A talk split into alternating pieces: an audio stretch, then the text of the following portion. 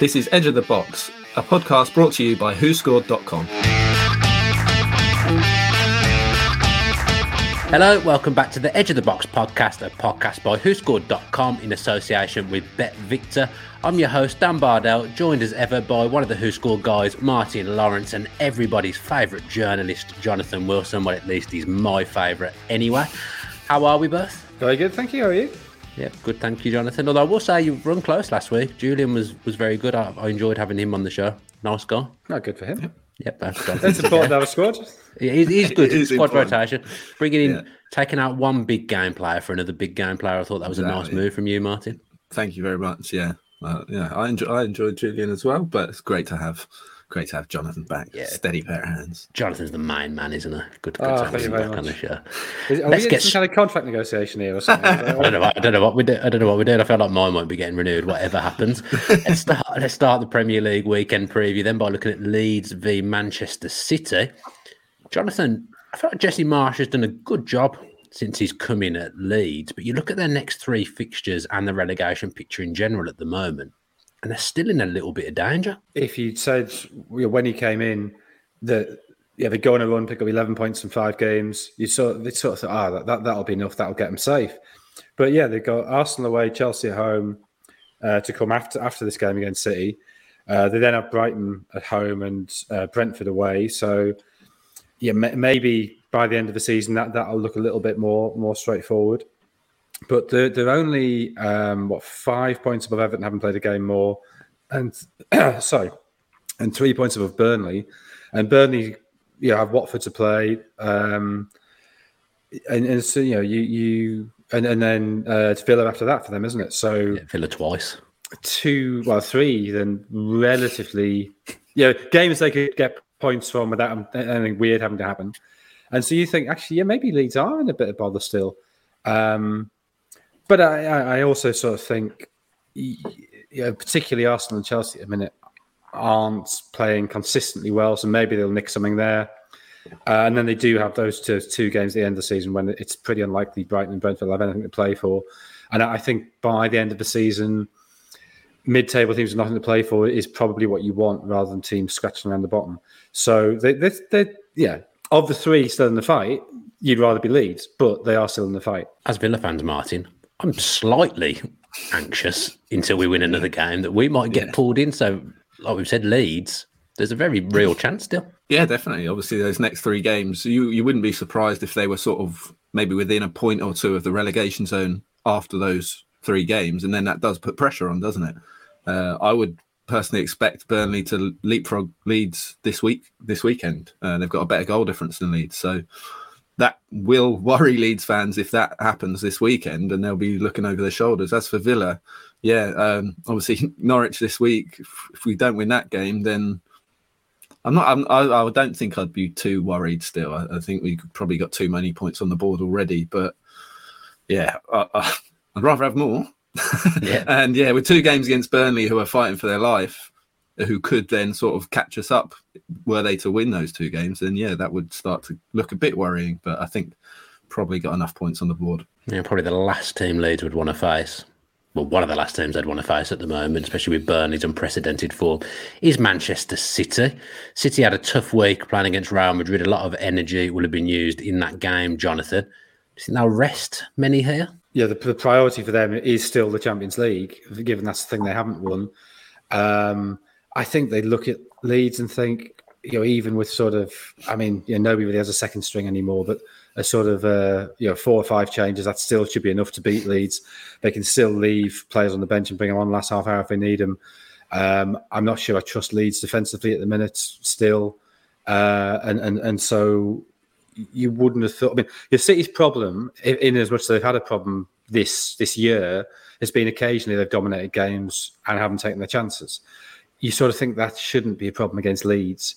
So yeah, I'm sure they'll they'll rest four or five, maybe maybe more. Um, but I'm not really sure that weakens them much. Um, but yeah, like, clearly Real Madrid next week is is the bigger game for them. Problems at fullback. All of a sudden, Martin for- City, Fernandinho ended the game against Real Madrid. I think he's still trying to find Vinny Junior from that turn in the in the second half. They've suddenly had a few injuries and problems stack up there, haven't they? Stones going off as well, who was already playing as an emergency right back. Yeah, I think that's sort of what got over, maybe gets overlooked in these sort of title races. The fact that this the, the part that injuries can play, especially in those in sort of key areas. And you're talking about, oh, Liverpool and Man City are going to win every game till the end of the season. If they get injuries in certain positions, then it throws a bit of doubt. Obviously, Cancelo is back available, so he'll he'll come back in and, and should be rested. So not too much of an issue there. Zinchenko will obviously keep his place. Obviously, where they didn't play, uh, well, Sterling came off the bench, so he'll probably start. Grealish didn't play a minute. Gundogan didn't play a minute, so they're not bad players to come back in, are they? So, yeah, they have probably got enough, but there there are certain players who I think maybe Pep will be reluctant to rest. I mean, the main one that you'd think, oh, he, he should rest, is probably Kevin De Bruyne in the form that he's in. Um, but he is in that level of form that, that, that, there will be a concern that any points dropped at this stage does sort of hand the hand the advantage over to Liverpool. Um, so it's a it's a tough situation for both managers to be in, really. So the seven 0 reverse fixture that was the turning point for Kevin De Bruyne this season, Jonathan. Like Martin says, he's just in sensational form at the minute. You know, two three minutes into the Real Madrid game, he's scoring headers. He just looks the business again at the moment. Oh yeah, I mean, I I think on form, he's probably he is probably the best player in the world. You know, when, when he's absolutely at his peak, I think he's the you know, if if I were you know in this imaginary situation where I get put in charge of a of a new franchise, I've got unlimited I love money. I love this, and I, you know, I don't have any qualms about where the money's coming from. It's coming from a sustainable source. They don't torture people. It's fantastic money, the cleanest money available, and I can build a team for the future of the world I think Kevin De Bruyne is my first signing. What was, sorry, what was the question again? I, I seem to get slightly lost. it was just it was just that, that was the turning point in his season. He seemed to really get going yeah. again from that point. Well, and, and, and, you know, he, he would had um, he has, I mean, a slow start of the season is, is maybe slightly unfair, but he had those injuries in the Euros, kept playing through them. You know, he had a you know, smashed up face, and then he he got injured in our Belgium game against Portugal, didn't he? And sort of limped through uh, a little bit the the game when they lost to Italy.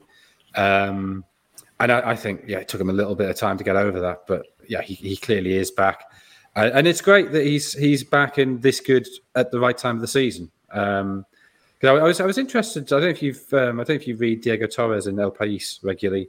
Uh, he's a, you know I think a brilliant journalist. Now I think he's always worth reading, but he's very skeptical of De Bruyne.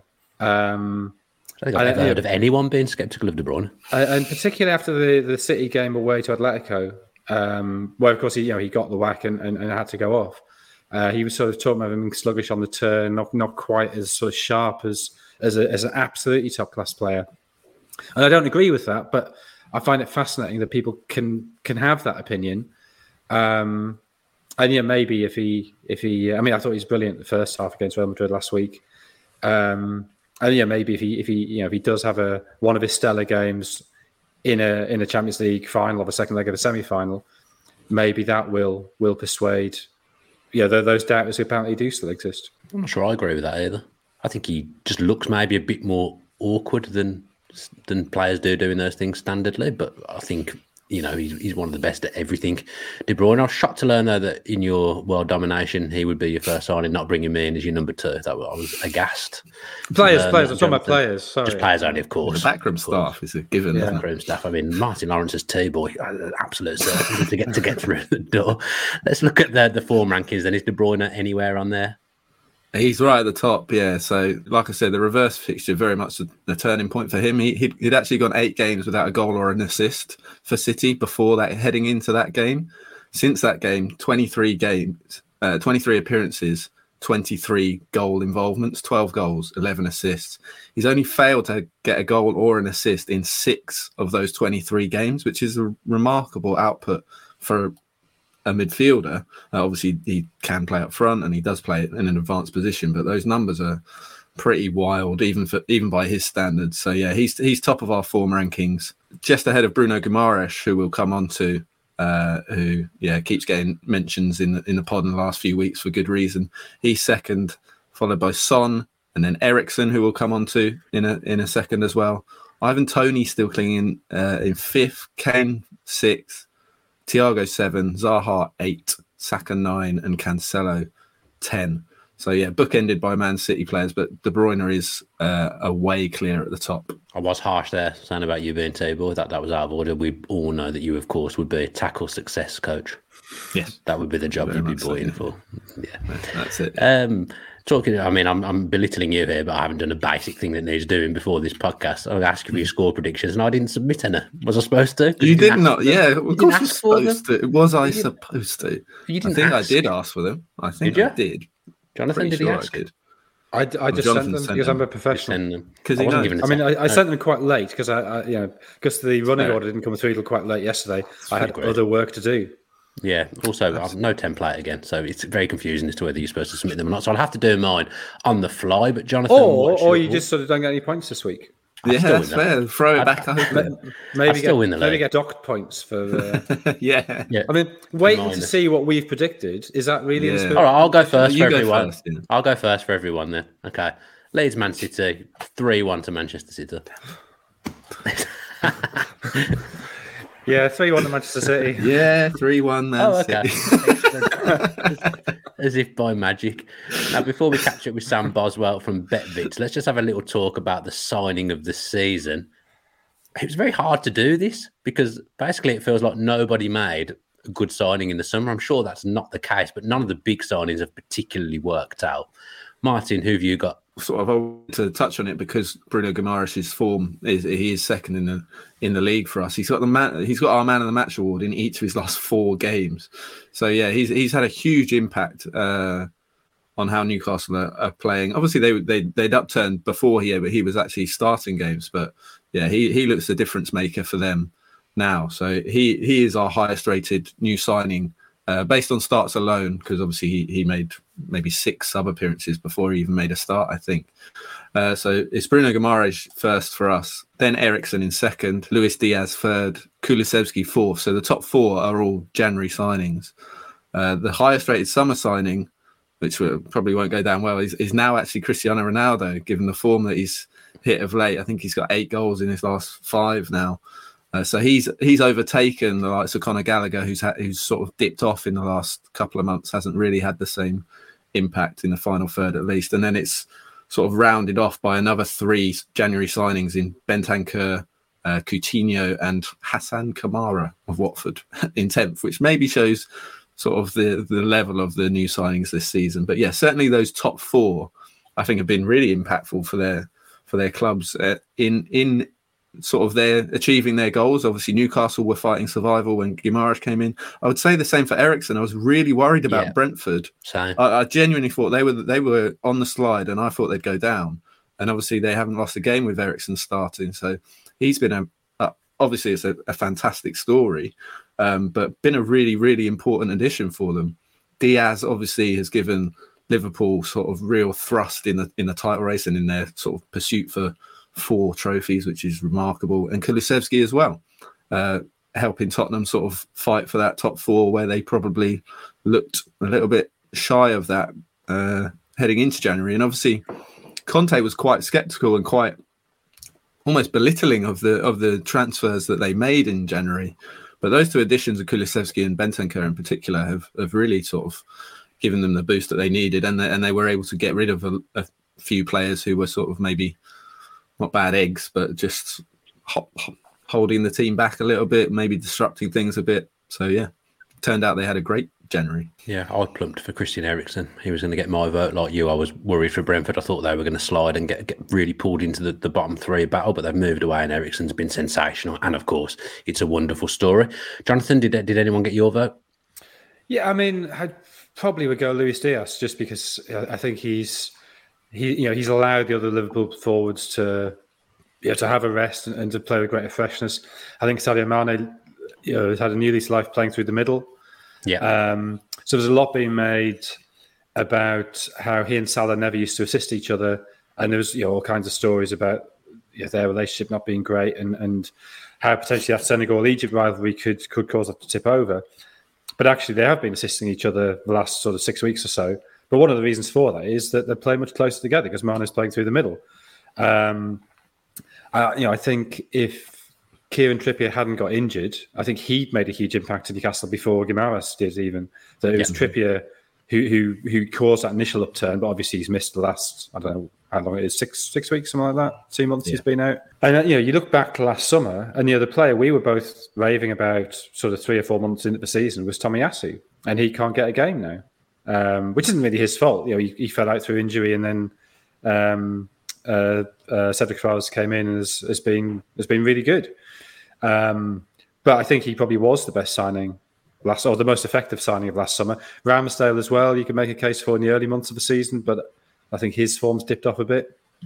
Um, but yeah, it's it's been the been the January signings who, who've been the really impressive ones. Yeah, I, I, I, actually before we move on, I, I, did put together an eleven, a best eleven of new signings, just just because I'm I hadn't had time on my hands. Um, and it was Jose Sa in goal, just ahead of Ramsdale. Maybe he gets forgotten a bit. Walter Sa really was someone that popped into my head, but he's just yeah. not, it's not spectacular. They've had a really good, obviously, season defensively. Tomiyasu is the right back. Uh, Kamara, who we mentioned, is the left back. The two centre backs are Dan Burn, who's obviously had a big impact as well at Newcastle, and uh, Ibrahima Konate, who looks really solid. Uh, specifically in the Champions League, he's he's been he's been excellent. The midfield three is Gallagher, Guimaraes, and Eriksen, just at the point of that, and then the front three: Kulusevski, Diaz, and Ronaldo. So I was quite happy with that eleven. It's a nice eleven. Anything to add to that, Jonathan? Just that the algorithm overrates goals and Ronaldo shouldn't be anywhere near it. But you know, you know, I think that. That's not even algorithm. There's, there's not a lot of competition though. For, to be fair, there's not a lot of competition for striker, like for a centre forward side. Like who's? It's been a poor season for centre forwards. Yeah, no, yeah. In general, All not round, just new signings. Yeah. There's not really been. Yeah. Football has changed, hasn't it? Football has moved has. on from the goal scoring centre forward bizarrely. Let's catch up now with Sam Boswell from Bet Victor and look at the relegation markets. We're joined now by Harry Redknapp from Bet. Oh no, it's not. It's Sam Boswell from Bet Victor in his car. Sam, do you want to just explain why you're in your car in case people get concerned? Uh, yeah, we're moving house today, and uh, the missus has given me all of about five minutes off. Uh, it's absolute carnage inside, so I've decided to come out and chat to you guys about what looks a really tasty relegation battle uh, this weekend to to have another instalment, see who's going to edge closer to the drop. Yeah, and what, what's going on with those markets? It's it's quite an interesting one at the moment because Leeds probably aren't out of it. Everton, to me, look the favourites now, and Burnley have obviously been revitalised. Yeah, I, so Everton five to six favourites to go down. I think part of that comes when you flick through some of the fixtures they've had. Obviously against Liverpool, for all they didn't have much of the ball, I did think they showed plenty of fight. Uh, Burnley thirteen to eight. They they have definitely been revitalised. Whether that run will continue or not is going to be down to, I suppose, just how much is going to be left in those players who who have definitely shown a real upturn in form. Leeds United, though, four to one, and I think that's a pretty big price when you look at who they've got to play. I watched the Palace game and I thought they were fairly I'd say more fortuitous than not to get the point out of that match. Um, four to one looks a big price down, and they have got some tricky fixtures ahead. Yeah, their next three are, are horrible. It wouldn't surprise me to see them take zero points from, from the next three games. So if I was a Leeds fan, I'd be looking nervously over my shoulder.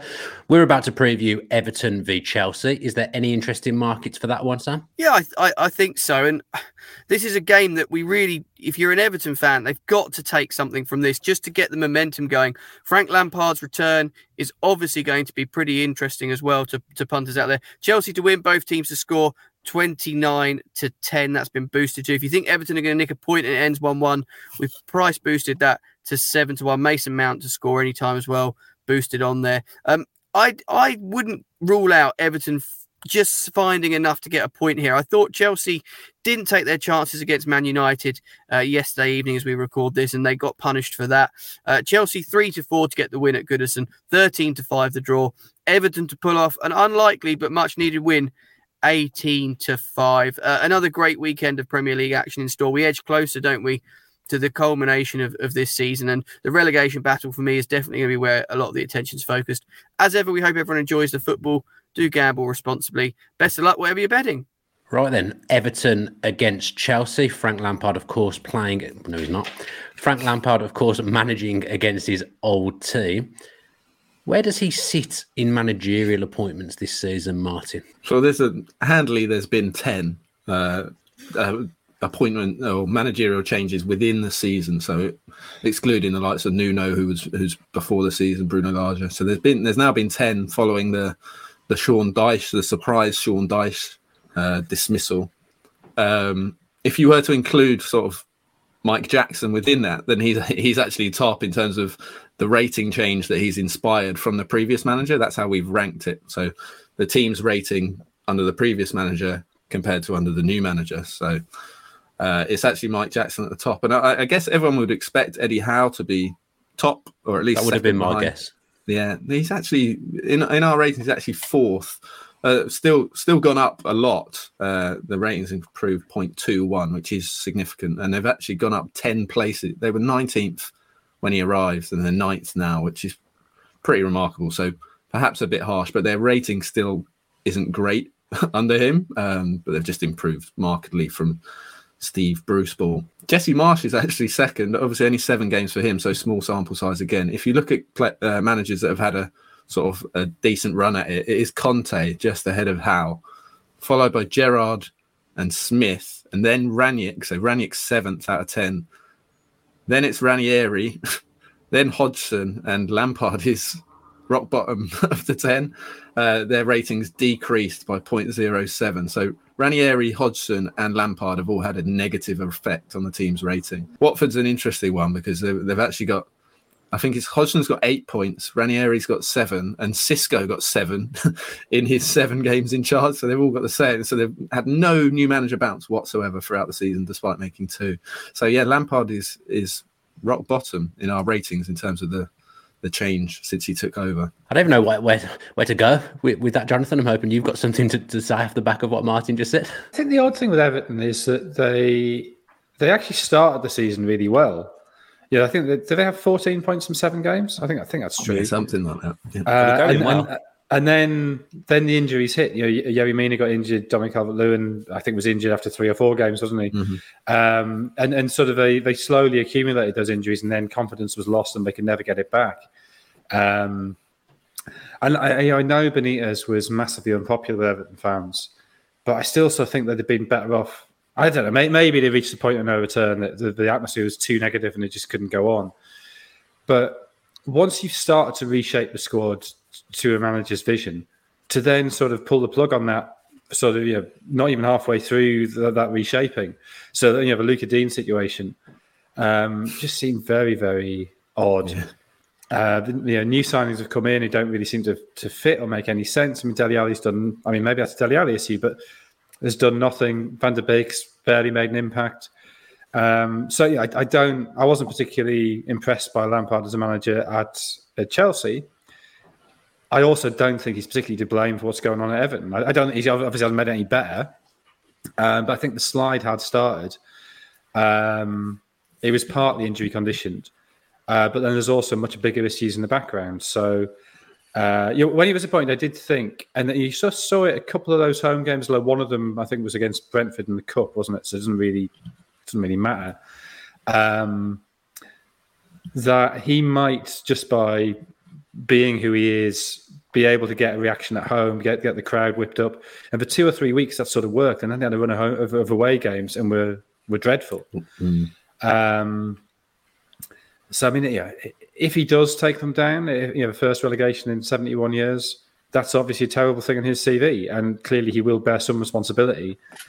But I also think it was an incredibly difficult job for him to take on. I don't quite understand when he'd been so apparently so picky about jobs, why that would be the one he'd take on. It just looked, you know, just looked a dreadful job to take. And you know, if, if I'd even if I'd been like the Everton board, so thinking, oh, Benitez is getting all this flack. I still almost rather have had him there to to, to draw the fire and draw the yeah. anger of fans because Benitez, whatever else you think about him, he is incredibly thick-skinned. He doesn't care what fans think. He didn't mm. care what doesn't care what the board thinks. He just does his own thing. You know, he he fell out with the board at Newcastle. Didn't matter. You know, he he, he had plenty of wrangles with the board at Liverpool. Didn't really matter. Uh, all kinds of sort of arguments at Napoli didn't really matter. Chelsea fans hated him. He took them to fourth.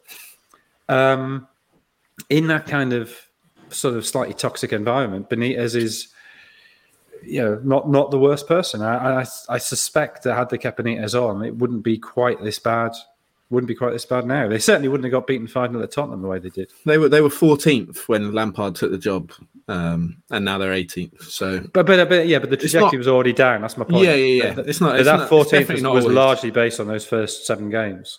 Yeah, yeah, and the, but they had had a slight upturn in under Duncan Ferguson, who had obviously steadied the ship before in an interim role. Like whether they could have stuck with him, I don't know. Maybe that's not a sustainable option. But yeah, I think Jonathan touched on it. The the, the transfers and, and the timing of that, getting rid of Digne, even they signed Anwar El Ghazi before uh, under Benitez. He's played 11 minutes. Uh, completely pointless signing. Uh, just not joined up thinking, which is what you've come to expect from Everton. And they were probably the only club in the league who maybe made their better signings in the summer. With Gray and Townsend had a good start to the season and have And almost been nothing. phased out a little It bit. cost like And 1. yeah, 1.6, 1.8 million Yeah. Sweden. and then they went after maybe some names, some profiles with Van der Beek, likes of Van der Beek and Alli, and that hasn't worked. So I mean, what, Yeah. yeah. watching that game last Sunday, the idea that their net spend was bigger than Liverpool's over the last six years is just in, it, yeah. And it wasn't just that it wasn't even that they outplayed. It was that they didn't even try to play. It was they they they went in that game and said, "We're not going to score a goal here. We're going to try and keep you down. If we can keep you down at naught, brilliant. But basically, we don't want to ruin our goal difference." And that that, that was yeah, that's how you go into the game if you were, you know, a, you know, a conference side playing a Premier League team in the FA Cup. So I think, well, keep it to nil nil, and maybe we nick a corner or something. It, the, the idea that you were the biggest spending team is is is awful. I mean, it's just I can't think of another club in in English history that's been so spectacularly mismanaged. I mean, obviously, there's clubs that have gone bankrupt, but you know, in, in, in terms of a, a club of that sort of stature, that, that that's yeah, I mean, probably not going to going to go bankrupt. Uh, to waste that much money, That's I thought I thought you were going to say something else. That is, um, yeah, I, I ran out of steam. Sorry, I, I, I thought I, I thought I'd try and do by tone of voice rather than by actually saying words. Uh, do you want to finish? It is very bad. It's stop. bad. It is bad. That's Your turn, Dan. Come on, Dan. You're cute. that stat is incredible. To have a bigger net spend than Liverpool over the, the last six years, that is that's one of the strangest things I've ever heard. I know it's happened, but it just doesn't make any sense when you look at the Don't two teams. strange things. If you got a, like a flying saucer over your left shoulder, No, it's a light. It's a light. ah, right. Of course, I shimmied the wrong shoulder there because obviously it, it, the, way- the way you see yourself on the screen. No, no, it's it's, it's, it's just a light. No fly, no flying saucers here. But yeah, that I mean the mismanagement from Everton all over the all over the club, and now they've got this new stadium, Martin, as well. If they go down, that is an absolute disaster. Yeah, yeah. There was, there's been a lot of talk recently about whether they're the biggest. They would be the biggest club to go down. I know you and I would have a would have a word to say about that, but They'll be in the top, they'll be in Um, the top three. yeah, and so and Jonathan would have a, a a word to say about that as well. Yeah, relegated many times. So just surely used to it by now. Did you froze or did you not? But No, I, I just no, don't doesn't understand the to- cheap jive. I mean, I just, six league titles. That's all I'm saying. Yeah. Let's look at Chelsea now. I watched them last night against Manchester United. Pretty dominant performance, but really didn't do enough to get the ball in the back of the net. Going to be a bit of a rebuild in the summer. Now, Martin asked us, Jonathan, to come up with five players to do this rebuild around. And I only came up with four, and one of them I'm not really 100% sure of. Did, did you manage to get five? Well, I think there's two who are really obvious, who are Reece James and Mason Mount. Yep, Yeah, had them. Um, I think it gets really difficult. I mean, Mendy. There's no reason to replace Mendy. Mendy's very, very good. So Build the side around him, though, would but you? yeah, but Mendy's secure. You're not is he very good? If well, he's he's he's pretty good, I think. Mon- Uh, and I'm, I, you know, he's not a priority, is he? To to change him. no, no, no, I agree with that. The goalkeeping priority there is to, to offload Kepa. That's a huge loss. So there's there's three. Defense obviously is is is going to be obliterated. It's the middle of defense. So I guess even though he's 342 years old, Thiago Silva, you are building the team around because I mean, you know, he's, he's still playing very very well, and doesn't yeah he doesn't he isn't playing like a 37 year old. Um, I- I- and it looks like Rudiger's going now. Uh, Christensen's going. Azpilicueta's position's in doubt. So yeah, for some kind of continuity, I think you want him. I guess you then say Havertz, but I think Havertz has been brilliant. But he is a very, very talented young player, and I think now you can see that the preferred front three is Mount, Havertz, and Werner. Uh, but the problem is, as we knew last season, that doesn't have enough goals in it. Uh, and they tried to, to to sort that by bringing in Lukaku. That, that hasn't worked. Uh, I think you, know, you look at the midfield. and the, you'd probably say Kovacic just because he's the youngest of the three, but he's 28.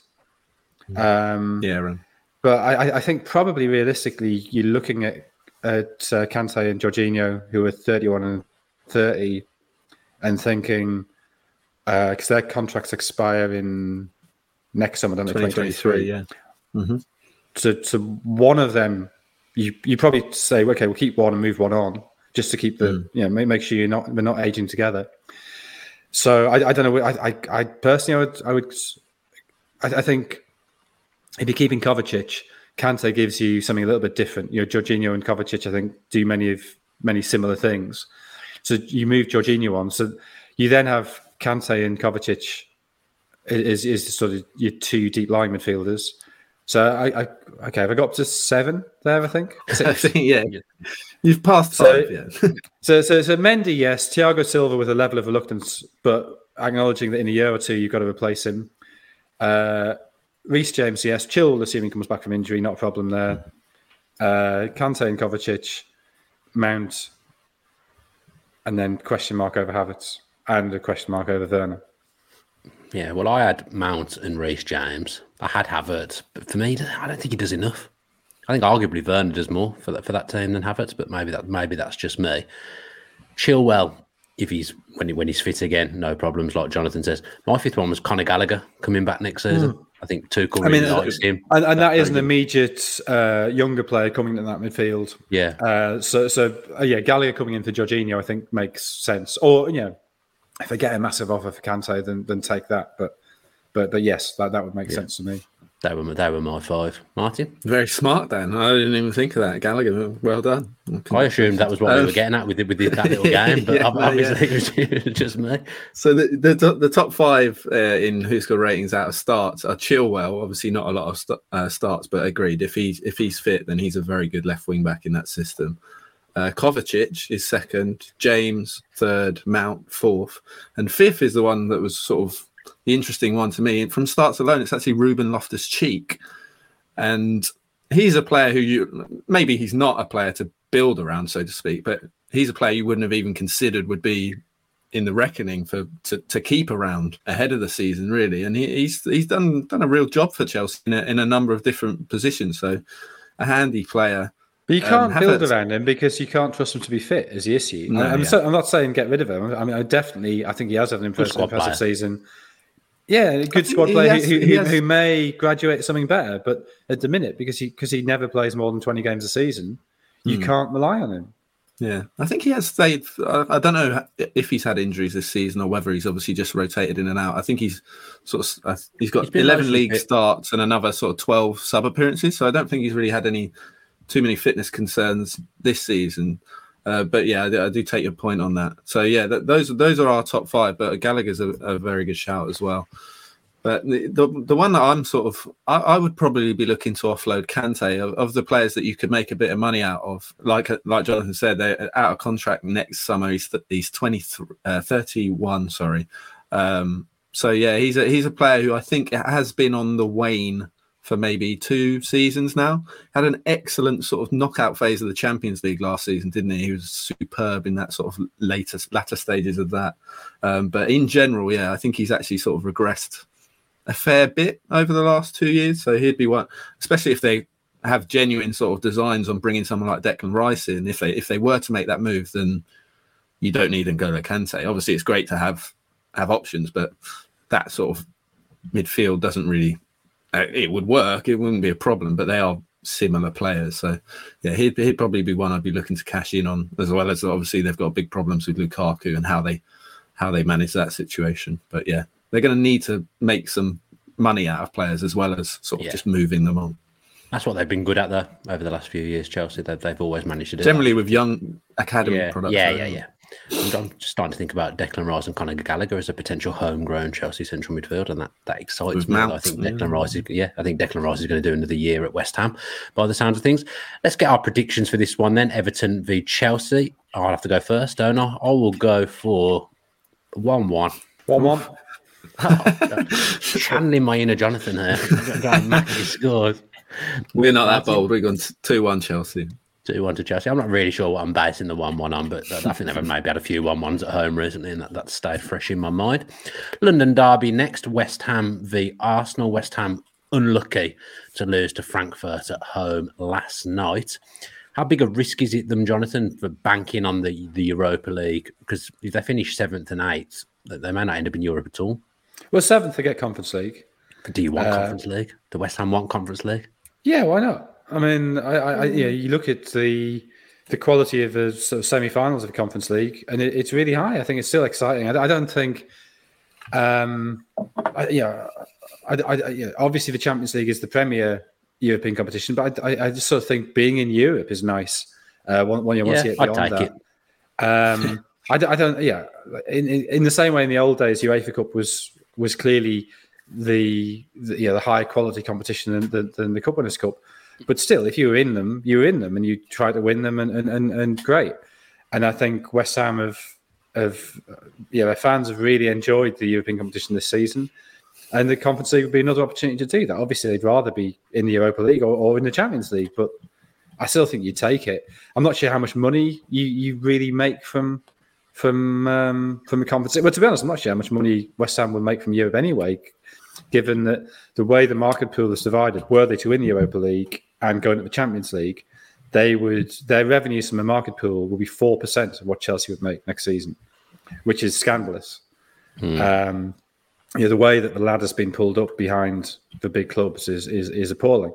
So, but I just don't think it's about money. I think it's about the, the you know they're having fun and it's a it's a competition they've got a chance of winning and they're playing against you know, teams like Sevilla and Eintracht Frankfurt and, and Lyon, uh, teams that you don't play regularly and you get to go to to foreign cities to play them and it's all hugely exciting. Uh, I, I, just don't think there should be any consideration of, oh, maybe we shouldn't. I mean, you can't not prioritize the European semi final. That's no, there's no, no, point playing football if you're going to do that. So, yeah, look, obviously, they obviously they'd rather finish sixth. If they don't do that, they'd rather finish seventh. And if they finish eighth, they're a lovely run in Europe. And, and yeah, sometimes there's a cost to, to nice things. That cost is Declan Rice, though, isn't it? If they finish outside of Europe, if they finish eighth, obviously Wolves are three points behind with a with a game in hand. I think the plus for West Ham is that Manchester United are above them and very much catchable. Uh, I, th- I, do think, yeah, I think it's just the, like the risk of sort of of um, resting those key players. Obviously, they rested uh, Rice, Bowen, and Antonio, didn't they, against Chelsea? If they but do, do that really, again, against... do you really think that Declan Rice's decision on whether to stay at West Ham is based on whether they're in the Conference League next season or not? I think it could be an. I could think it could be a factor. Yeah, I, sure, I, just think in terms of the the sort of money that will be, obviously that West Ham will demand, but I think could actually come in for Declan Rice. He's just. Uh, he's a player who's just developing at, I think, at a really rapid pace, and he's. But just, I, I, I think the offer of Champions League football would would, would be a draw for him anyway. I, I, don't, I don't think the opportunity to play an away game against Pobeda Prilep is going to be what keeps him at West Ham. I don't know whether no, that oh, is. even a real place. it's yeah, they, they, were they were yeah. I don't even I don't I don't know how they're doing now, but they, they were long term Macedonian champions. Okay, because About a decade ago. but the, is is the UEFA Conference League enough to keep Declan to convince him to stay? Because I think the, the consensus well, is that's, he, that's, what I he stays said. one. no, I know. yeah, but if they if they don't get sixth, so so say they miss out on they don't win the Europa League and they end up finishing seventh or eighth, then is he is he gone? Like, is it? I'm not saying I just don't. I think on finishing sixth, but tiny. If they get Europa League, I think he stays one more season. If it, if isn't he doing one more season anyway? Oh, I, I don't know if he does. He's not going to sign a contract. I'll cash in on him next summer. Get another year out of him. If they finish eighth and someone comes in with 120 million or something, can they turn that down? Can can well, I think if they finish sixth, they won't turn that down. I think they probably might for one more season because the money will come back again that season the next Sullivan. summer. Gold and Sullivan like a bit of money, let me tell you. They do, but it'll be back next summer. He's he's he's that good. Like there's, there's no risk that he. Well, there's a risk he gets injured, and uh, you know, Rice himself might sort of think, well, you know, Chelsea are offering this now, or, or whoever. I, mean, don't think you go to Manchester United now, but I think Chelsea came in with a good offer. If if the new owners look excited, yeah, um, you might, he, you know, he, he might think, well, yeah, I, I, get to play with my mate Mason Mount again, and, and I you know I get to play Champions League football. Um, I don't have to slog around Macedonia every Thursday night. Uh, I don't know why I'm slagging Macedonia. I'm sorry, Macedonia. Uh, that, that team you mentioned has definitely been in a Wilson book at some point. 100%. I know they've been in a Wilson book. Uh, yeah, I, It'll I, the, I, next, I just, the next novel.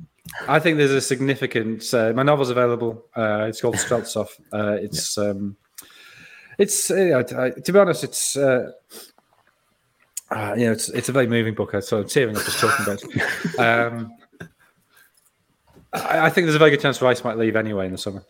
We spent a lot of time on Declan Rice here, longer than anticipated. But if, if unless Chelsea gets sorted, there's nowhere for him to go. City and Liverpool aren't coming in for him. There's They're- talk they're- of City. There's talk of City recently, like the last week. I don't think they will, just because like we got. I'm not saying they shouldn't, by the way, because I think he's exceptional. But I just think Well, it's uh, Chelsea or Chelsea or Man U. Fernandinho and- leaving means they do need a player in that position. I mean, obviously, you, you, yeah, that's uh, you're going from a 36 year old very much fringe player to somebody who be absolutely at the heart of your plans. And yeah, when Rodri's done so well this season, maybe there's no need to do that. But on the other hand, they've got the money and he's a brilliant player, so maybe you do. Yeah, and do you that. you wouldn't want to watch Chelsea sign him if, if you're Man City, basically. If you, Yeah, that's also not that true, they're that yeah. close. No, that's true. Well, let's come back onto the, the West Ham v Arsenal game a little bit. Then someone we missed out actually on the signings of the season, who I did think of and then forgot about it again. Odegaard, he's captain at the moment, potentially going to be captain next season full time. Real coming of age season for him, Martin. Potentially not the sort of character that you would see as a captain, but he has been captain of Norway for the last for the last year, and I think obviously it's, it's easy to look overlook. Obviously, being so young still, what a journey he's had in the game. What was he, 15 when he sort of burst onto the scene in Real Madrid? I can't remember how old he was when they signed him, but maybe 16. But he's he's he's had sort of quite a journey in his career, so he's he's more experienced than any 23 year old, is he? Uh, that you'll find really. Uh, but yeah, he's he's really developed, and I just think he he's embodying now everything that Arteta wants, and it's the work rate off the ball as much as the sort of improvement in his creativity on it that's that's been sort of most impressive. I think his his his tackles per ninety have, have almost doubled from last season. Uh, don't ask me what his completion rate is, because I haven't looked it up. But uh, yeah, his tackles per ninety have almost doubled since uh, over his last 20 games, over each player's last 20 games in the Premier League, he's he's joint with Kevin De Bruyne for the most chances created from open play. So I think when he came in and had that loan spell last season, he was just maybe a little bit safe, which can be the case for, for young players coming into a new league. But I think what was telling, he had a nearly nearly a 91% pass accuracy, which for an attacking mid- midfielder is is outstanding, but maybe points to the fact that he was just sort of player too safe. So his you wouldn't usually sort of praise it, but his pass accuracy's dropped by over five percent. That's just telling in the sort of in the sort of passes that he's making. And when you looked at it at the start of the season, you'd, you'd think he was the one that would be rotated in and out with with Smith Rowe, maybe Martinelli, but he's pretty much first name on the team sheet, maybe even ahead of Saka now, just in, in terms of his importance to that side and the, and the press and yeah, the creativity that he's now bringing. Yeah, he's he's really kicked on this season, and it's just a case of can he avoid the Arsenal captain curse, I guess, um, because they haven't had a great captain for for a while. Let's look at combined 11 then. So I'm excited about this combined 11. I actually think this will be a really good team, bar striker. Jonathan, did you do one? I did. Do you want me to read I think that I'm gonna I'm gonna I I think we could be very close. I think this is the closest we could ever be. The who scored and Jonathan eleven. I'm gonna jinx it completely, but we'll I, I th- I'm going to say the same. I think you're going to be exactly the same. Oh, that's Let's that's go. Let's go. For, let's go. For Well, it. I've, I've gone John Lukic in goal. yeah. Good goalkeeper. So, so Good uh, goalkeeper. this, this is uh, only players who are available for, for this game, right? Yeah. So Yeah, I've gone we- we- We. Julian on last week. Martin didn't tell him the rules. Ah, Yeah. Oh, yeah, so I've gone Fabianski in goal. I, would have, Uh, I would have had that as well, but that's the, that's where we've gone wrong already. I've gone fullbacks um, Cedric and Cresswell. Gabriel, left side centre back, right side centre back, Umdenard, and I've gone for White just because he plays with Gabriel regularly. Uh, back in midfield, um, Rice, obviously, and Soucek. Uh, Odegaard just in front of them, Antonio the centre forward, and then Bowen right and Saka left. I'm going to be honest, you didn't go the way I thought you would with that, Jonathan. It ended well. It ended well. It well. ended well. Uh, yeah, so so there are a few changes, but not a lot. It's better than usual. So we we have got Ramsdale despite that dip off, but it is now very very close between him and Fabianski. The rating difference is 0.02. The fullbacks are Tomiyasu now he's back fit uh, ahead of Cedric um, and Cresswell on the left. Our centre backs are Ben White and Kurt Zouma. I know you won't be having Zouma at all, and that's No, fair enough. get in the But bin, Zouma Zouma. ahead of Gabriel. Uh, we, it can't affect his ratings, unfortunately. But yeah, uh, back in midfield, Rice, Soucek. Yeah, the, the front six completely the same. So Rice, Soucek, Odegaard, um, Bowen, and Saka flanking Antonio. So, yeah. I assume Partey may have been into the suit. Yeah, he would probably been in based on this season's form. yeah, but injured. Yeah, Score predictions then. I have to go first. I will say West Ham 1, Arsenal 2. 1 1. 1 1. Martin? West Ham one, Arsenal two.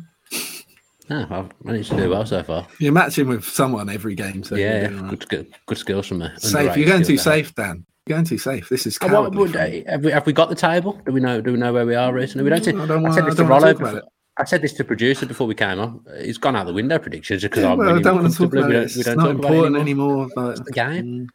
Well, we missed it's too fine. many. We'll bring it up for the last episode. You don't know. worry. And then other people have done my predictions for me, and it's Yeah, it's really thrown Jonathan off. Yeah. I mean, he was already doing so well. Like, He's ruined his season. Other people doing them for him, hasn't it? I was Let's timing on my now. run till yeah, for March, April, and then Yeah.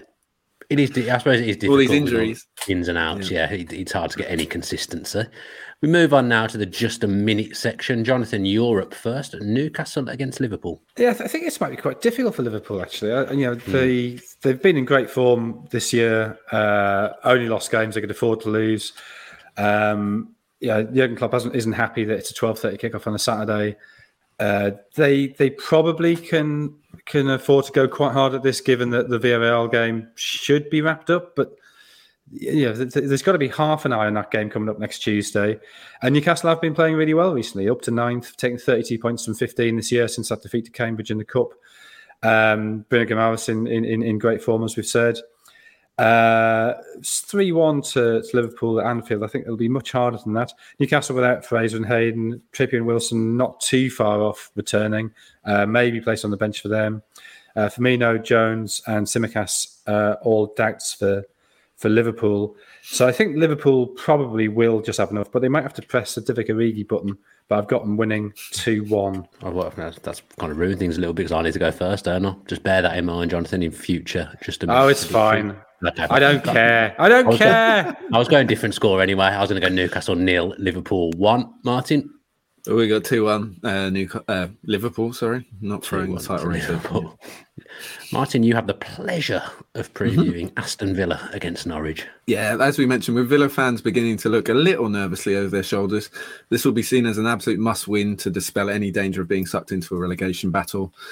Gerrard's men are without a victory in five, but did put an end to a four-match losing streak last weekend uh, with a solid defensive performance in particular. Record signing from Norwich, Emi Buendia, has now started just once in the last two months. And has found the signing of Philippe Coutinho something of a blocker to progress that he had made. Uh, the Argentine continues to look bright in cameos off the bench, but will no doubt be becoming a little bit disillusioned at the moment. So return to his former club for Villa fan Dean Smith, whose Norwich side desperately need three points, or they could be relegated this weekend. In truth, Burnley's back-to-back wins have probably condemned them to the drop regardless. With Norwich now having suffered as many defeats as they've scored goals, uh, 22. Uh, Jacob Ramsey scored a stunning solo goal in the reverse and signed a new five-year deal in the week. That was Villa's third win on the spin against Norwich, and if they don't make it four, the fans will certainly make their frustrations clear this weekend. We're going for 2 0 Villa.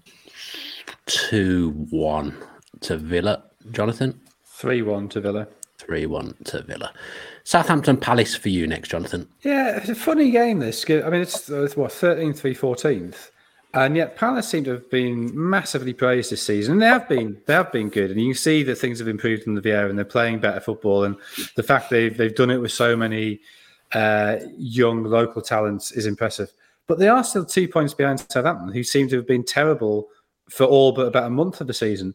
Uh, they've only won one of the last nine, Southampton. Uh, Palace, their form has, has dipped away, possibly partly because of their, their cup exertions.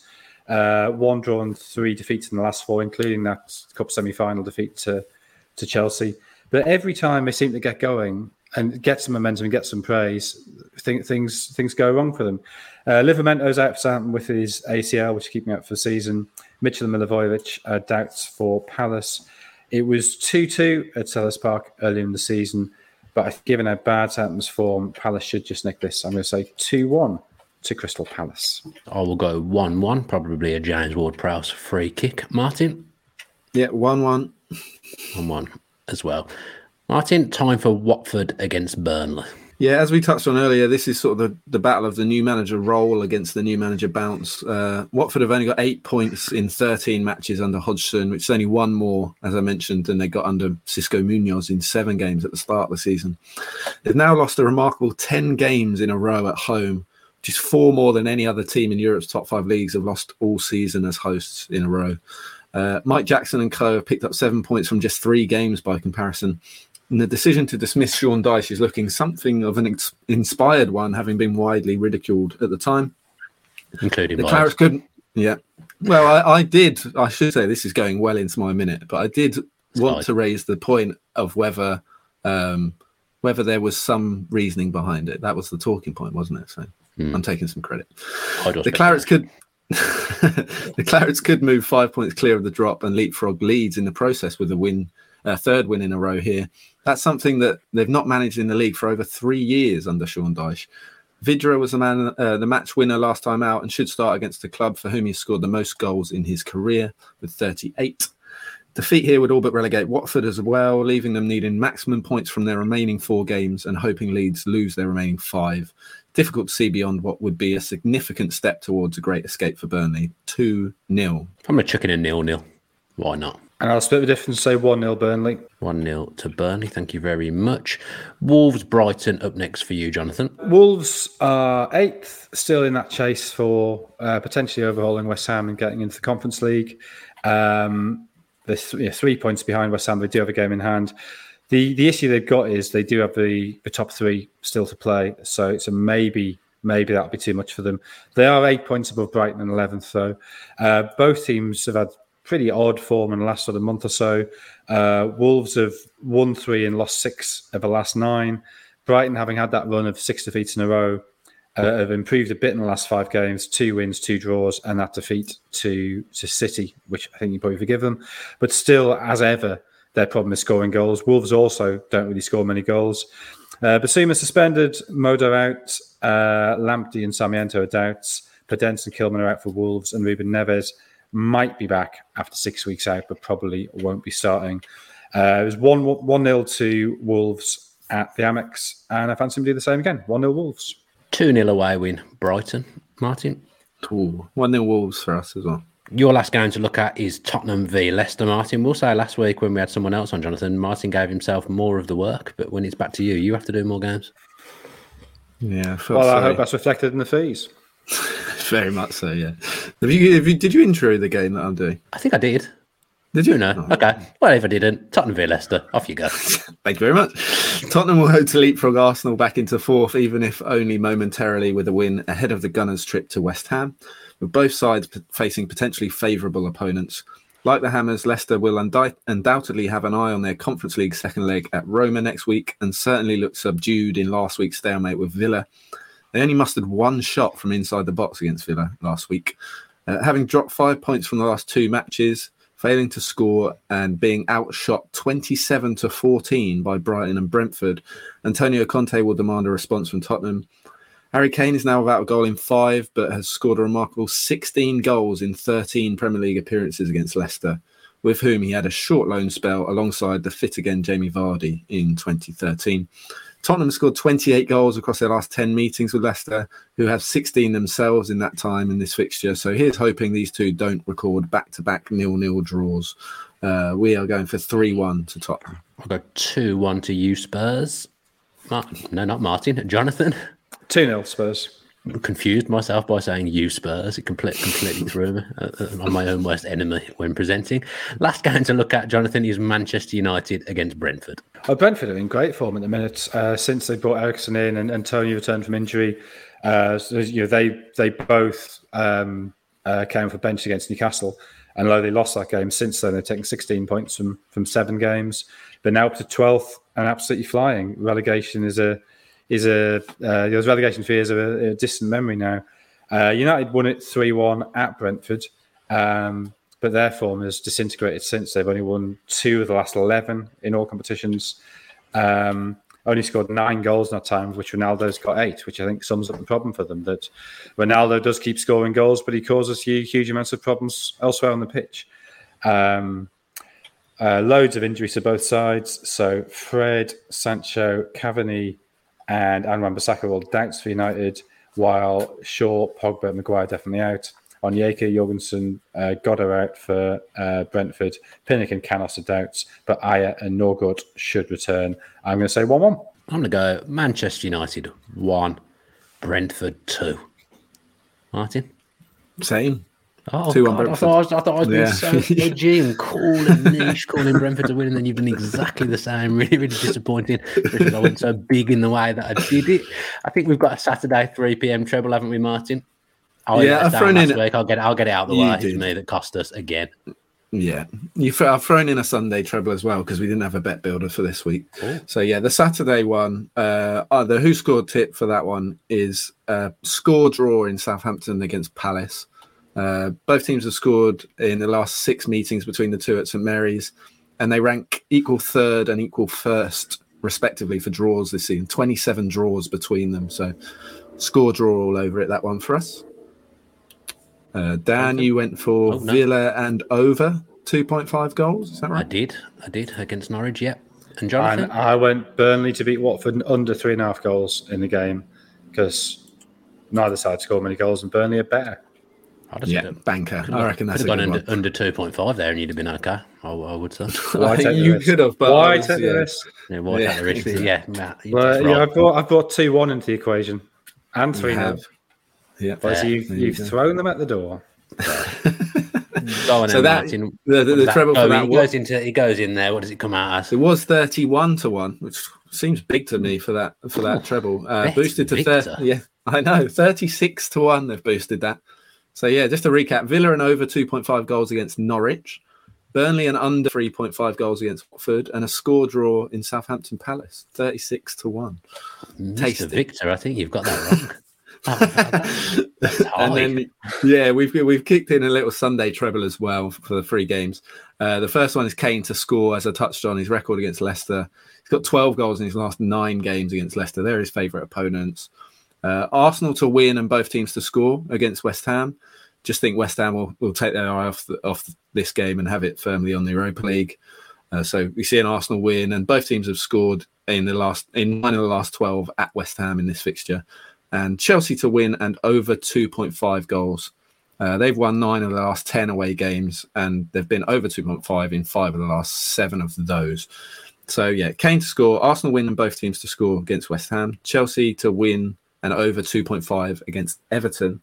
That was 14 to 1, but they've boosted it all the way up to 20 to 1 for that as well. So, two good treble prices there from Bet Victor. Very happy with those. Uh, thank you to the guys at Bet Yeah. Victor. But obviously, if you are getting on, getting involved in any betting this weekend, we ask you to gamble responsibly and only bet what you can afford to lose. two that are, well worth getting on there. I, I will say. Yeah, yeah, I like Yeah. them. I'll be, I'll be on. real a real chance to take some money off Bet Victor and have their pants down, which we like to try and do. That does us for this week's iteration of the Edge of the Box podcast by WhoScored.com in association with Bet Victor. Do join us again next week when we preview the Premier League action as always. If you're not subscribed to the channel with your post notifications on, then if you could please do that, we'd really, really appreciate it. As I say, we'll be back next week. Enjoy all the football at the weekend and stay safe.